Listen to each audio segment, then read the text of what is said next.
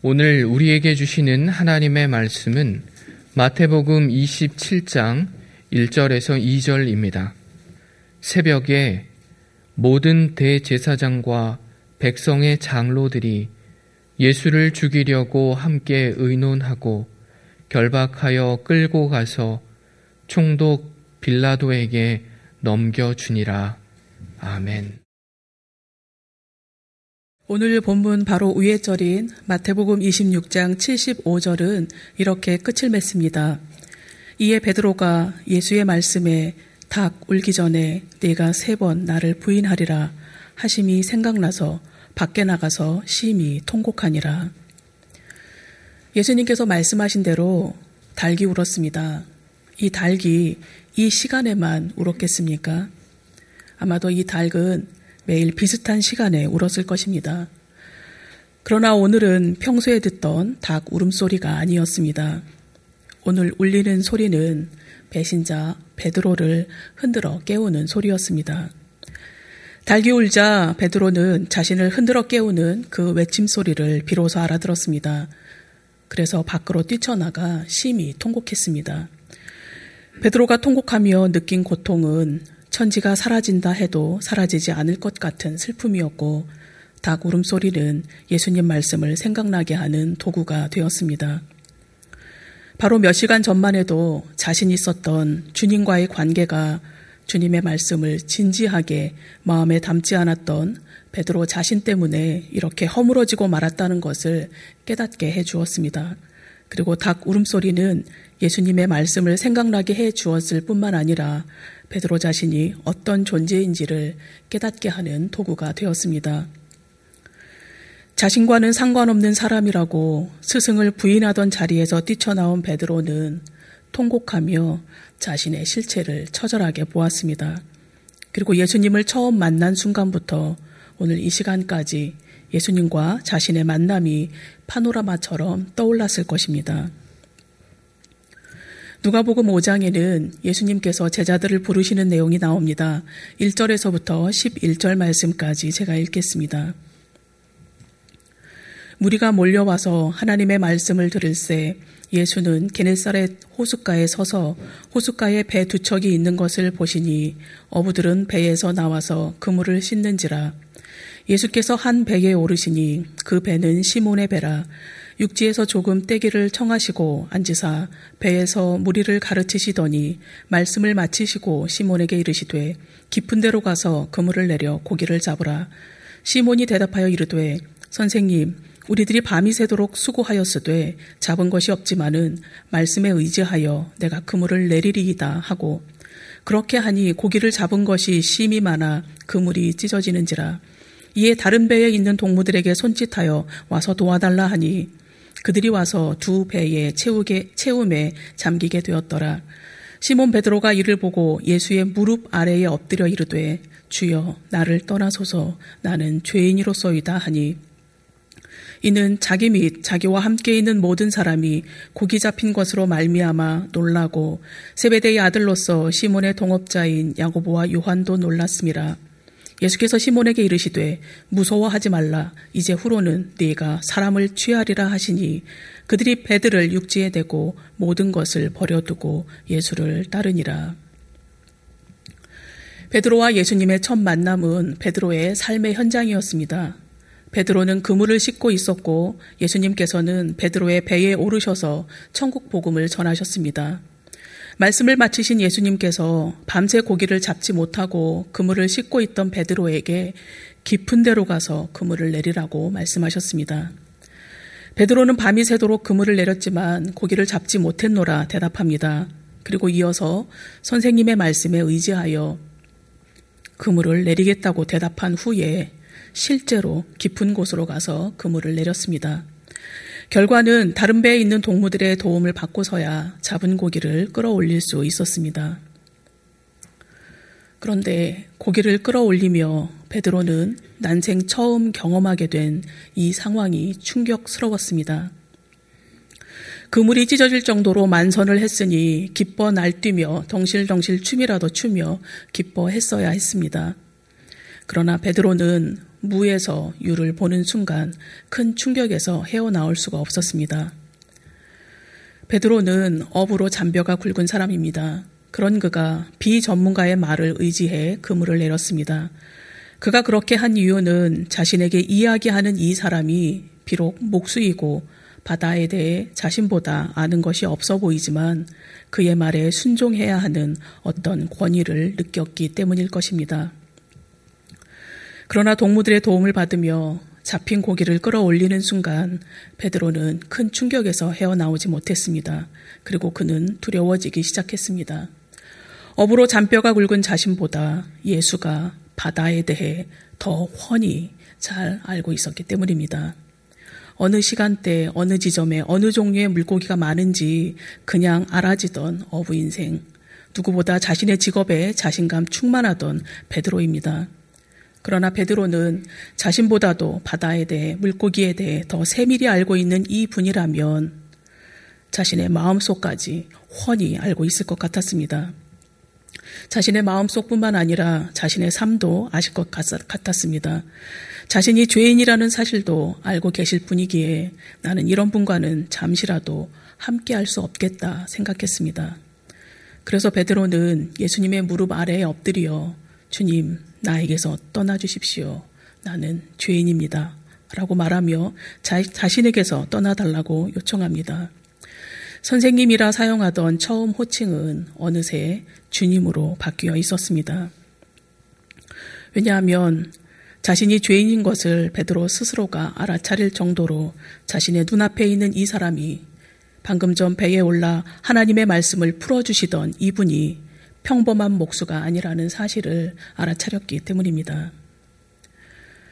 그리스도인이라면 누구나 주님의 임재 앞에 서게 되면 자신이 죄인임을 인식하게 됩니다.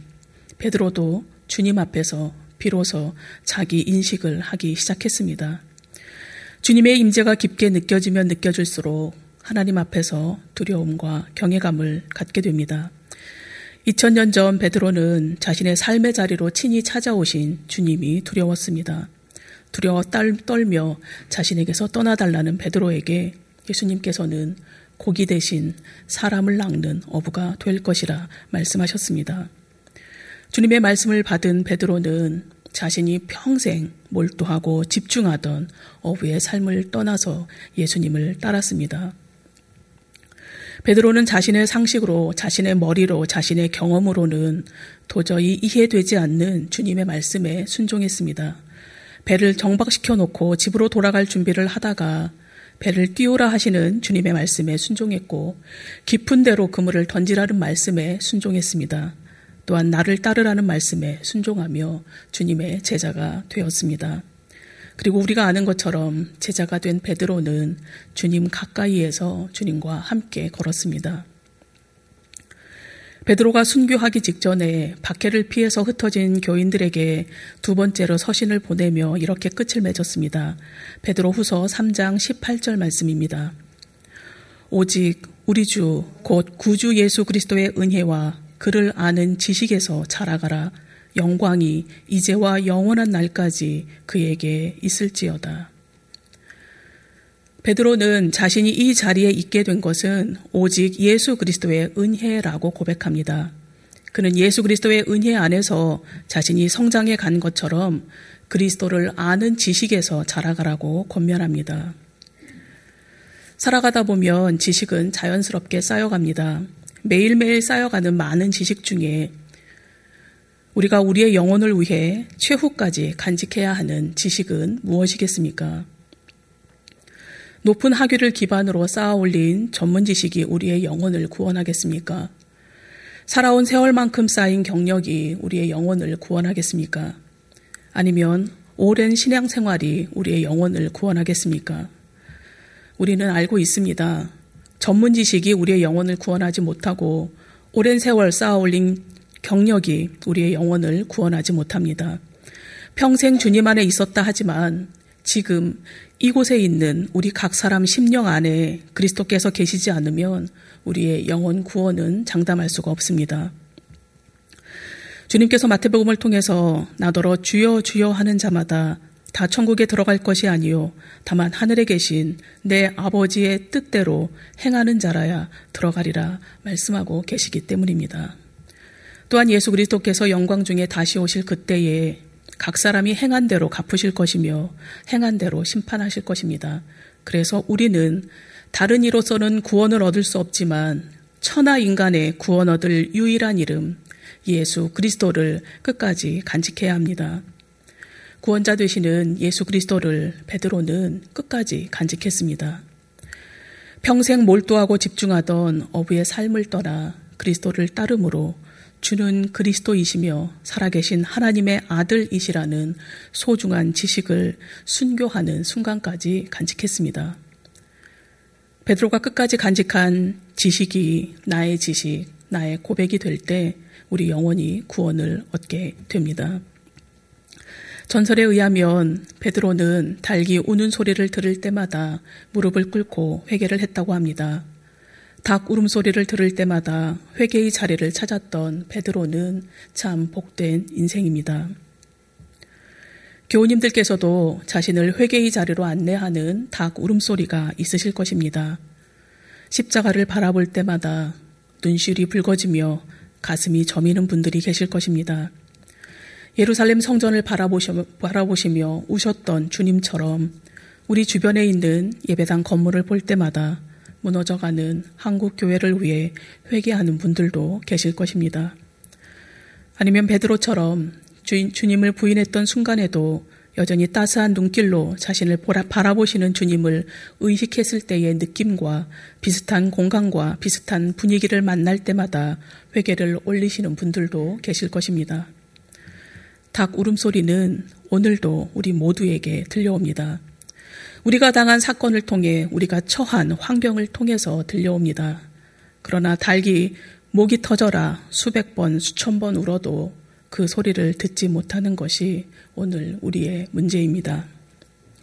지금은 나를 흔들어 깨우는 닭 울음소리를 알아듣는 귀가 되도록 훈련해야 하는 때입니다. 그래서 영적인 잠에서 깨어나 하나님 말씀 앞에 자신을 엎드리는 인생은 복된 인생입니다. 어느 모양, 어느 형태이든 주님을 생각나게 하며 나를 돌아보게 하는 장치를 지닌 인생은 복된 인생입니다. 하나님의 말씀을 기억나게 하는 달개 울음소리는 구약 시대에도 있었습니다. 바로 선지자들입니다. 다윗이 우리아의 아내 바세바를 범했을 때에 선지자 나단은 하나님의 말씀을 전했습니다. 다행스럽게도 나단, 다윗은 나단 선지자가 전하는 하나님의 말씀을 알아들었습니다. 그리고 곧바로 회개의 자리로 나아갔습니다. 예수님께서 사역하시던 시대, 시대에 닭의 울음소리를 내던 이들은 대제사장과 장로로 구성된 종교 지도자 그룹이었습니다. 이들은 하나님을 섬기는 데 있어서 누구보다 앞섰던 전문가 그룹입니다. 누구보다 율법을 철저하게 지키던 그룹입니다. 그래서 이들은 마땅히 하나님의 말씀을 올바르게 전해야 하는 그룹이었지만 그들은 자신들이 감당해야 하는 일과는 너무나 멀어져 있었습니다. 오늘 본문 1절에서 2절 말씀입니다. 새벽에 모든 대제사장과 백성의 장로들이 예수를 죽이려고 함께 의논하고 결박하여 끌고 가서 총독 빌라도에게 넘겨주니라. 오늘 본문 속에 등장하는 모든 대제사장은 전직 대제사장인 안나스와 현직 대제사장인 가야바입니다. 이 둘의 관계는 장인과 사위입니다. 백성의 장로들은 나이 든 사람, 연장자라는 의미로 주로 인격적이고 도덕적인 성품에 근거하여 장로로 선택이 되었습니다. 예수님 당시에 니고데모와 아리마데 요셉 같은 일부 지도자를 제외한 대부분의 종교 지도자들은 예수님과 적대 관계에 있었습니다. 종교 지도자들에게는 주어진 고유 사명이 있었으나 이들은 자신들을 기득권자로 규정하였고 유대교를 수호하는 데에만 온통 관심이 있었습니다. 신약시대에 이르러 이들은 율법과 성전을 두 기둥으로 삼고 그 기둥을 부여잡고 살았습니다. 그런데 예수님께서는 유대교의 두 기둥인 성전과 율법을 비판하시자 기득권을 부여잡고 있던 종교 지도자들은 예수님을 위협적인 존재로 여기기 시작했습니다. 그래서 그들은 예수님께서 특히 안식일법과 정결법 그리고 조상들로부터 전해들은 구전율법에 기록된 내용과 다른 행보를 거르시자 예수님을 죽이기로 결심했습니다. 복음서에서 사사건건 주님께 시비를 걸던 이들이 최고조로 갈등을 일으킨 사건은 주님께서 예루살렘 성전을 정결하게 하신 사건입니다. 예수님께서 성전에서 매매하시, 매매하는 자들과 돈 바꾸는 자들을 쫓아내시며 성전의 타락을 강하게 꾸짖으셨습니다.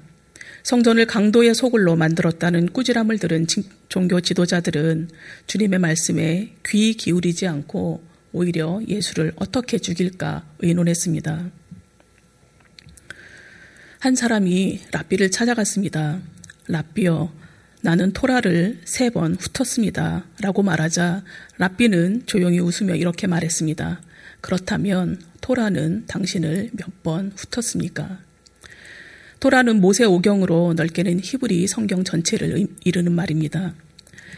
나는 토라를 세 번 훑었습니다. 라고 자신있게 말하는 사람에게 그렇다면 토라는 당신을 몇 번 훑었습니까? 라는 랍비의 답변은 하나님의 말씀이 나를 어떻게 보느냐가 중요하다는 의미입니다. 하나님을 섬기는데 누구보다 앞섰던 종교 지도자들은 토로를 달달 외우며 기록된 율법을 목숨처럼 지켰습니다. 그러나 그들이 외운 토라가 그들의 삶을 주장하지 못했고 그들을 지켜내지 못했습니다. 그래서 그들은 예수님을 죽이는데 혈안이 되었습니다. 예수님께서 종교 지도자들을 능가하는 권위로 가르치시고 논쟁하시자 그들은 언제나 제압당했습니다.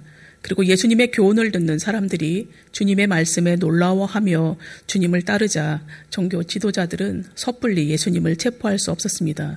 예수님께서 명성을 얻고 계셨기 때문입니다. 그래서 그들이 선택한 것은 흉계를 꾸미는 일이었습니다. 그리고 가련 유다의 배신으로 체포당하신 예수님을 정식 법정도 아닌 한밤중에 사형 선고를 내린 종교 지도자들은 예수님께 신성 모독이라고 하는 죄를 씌웠습니다. 유대의 최고 재판기관인 사내들인 공회의 정식 회의는 해가 진 이후에는 재판이 열리지 않는 것으로 규정되어 있었습니다. 그래서 그들은 자신들이 내린 사형 선고가 불법이 아니라 정당한 선고임을 증명하기 위해 새벽에 다시 모였습니다.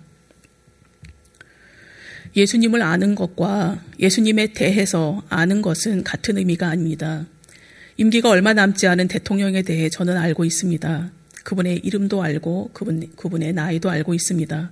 그러나 대통령은 저를 알지 못합니다.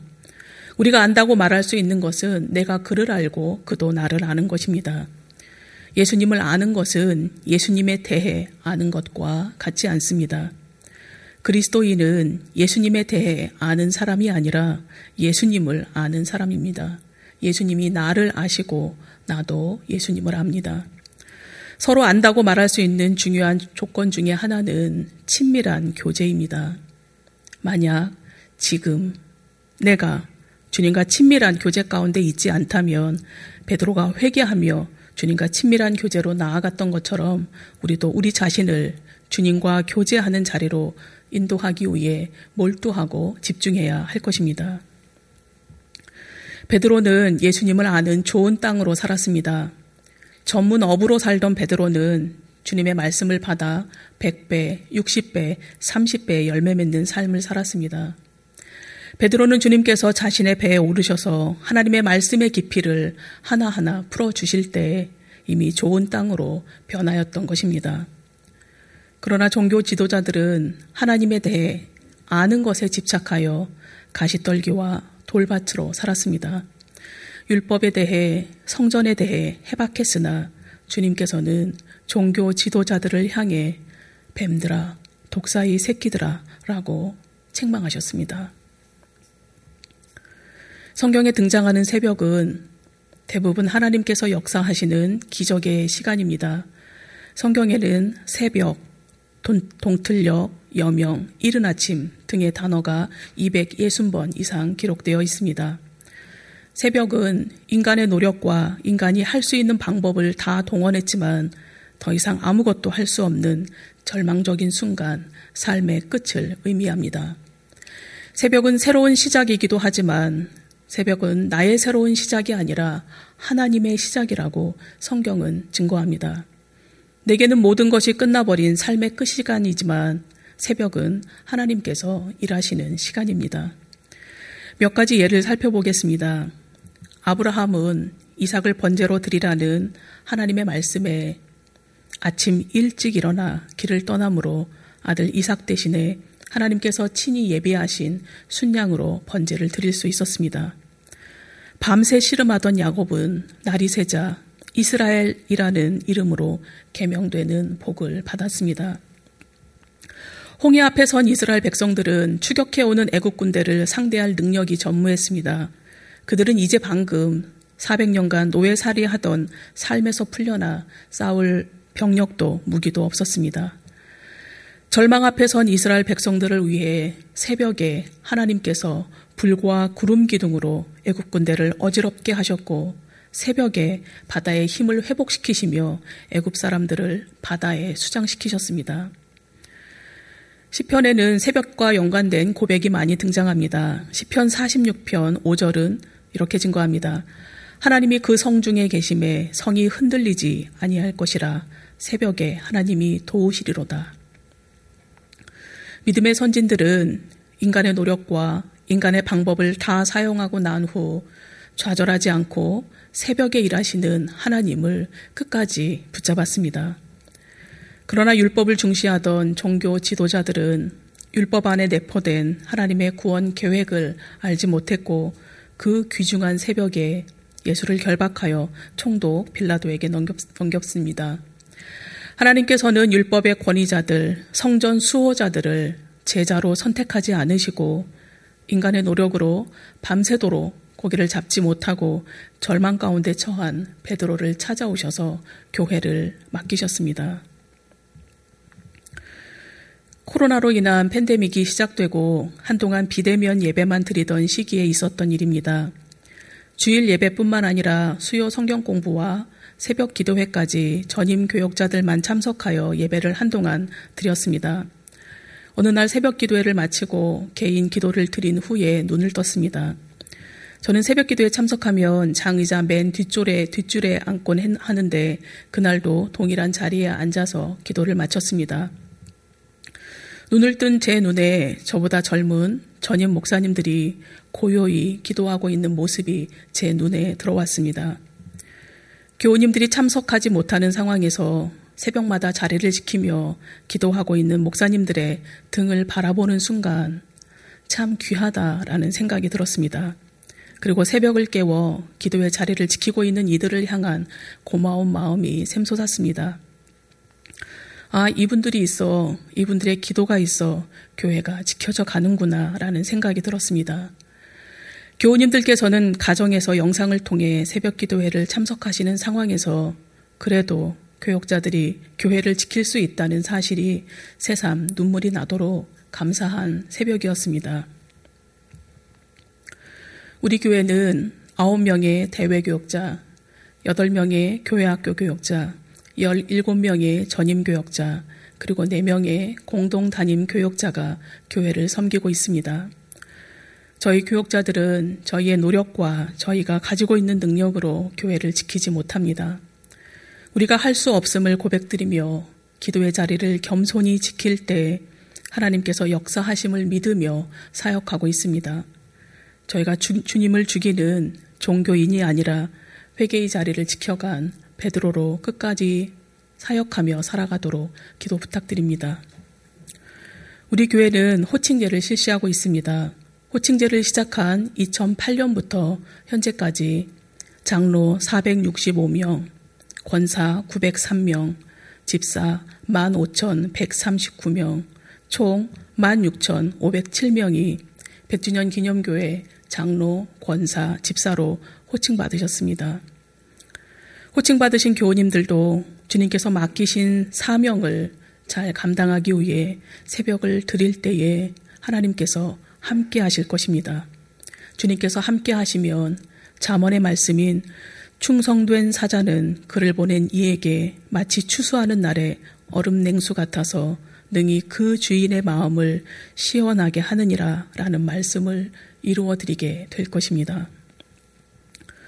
호칭되신 분들뿐만 아니라 집사로 호칭되기 전 세대인 영화부에서부터 20대 청년 교구에 속한 교우님들도 주님의 충성된 자녀로 살아가도록 기도 부탁드립니다. 새벽은 인간의 노력과 인간이 할 수 있는 방법을 모두 동원했지만 더 이상 아무것도 할 수 없다고 고백하는 시간입니다. 그래서 새벽은 특별한 시간입니다. 그 시간은 누구의 방해도 받지 않고 하나님과 함께 영적 추억을 만들어 가기 좋은 시간입니다. 그 특별한 시간, 나는 포기한 시간, 그래서 하나님께서 역사하시는 시간에 우리의 눈을 들어 주님을 바라봄으로 하나님과 영적 추억을 하나 둘씩 만들어가는 사순절 넷째 주간을 살아가시기를 소망합니다. 사순절은 현판을, 현판을 거는 교회의 절기에, 절기에 국한되지 않습니다. 사순절은 우리를 사랑하시기에 주님께서 우리 각 사람에게 찾아오신 절기, 바로 나를 위한 절기입니다. 이 귀중한 시간이 우리 모두에게 주어졌으나 특별한 은총을 누리는 것은 각자의 몫입니다. 기도드리시겠습니다.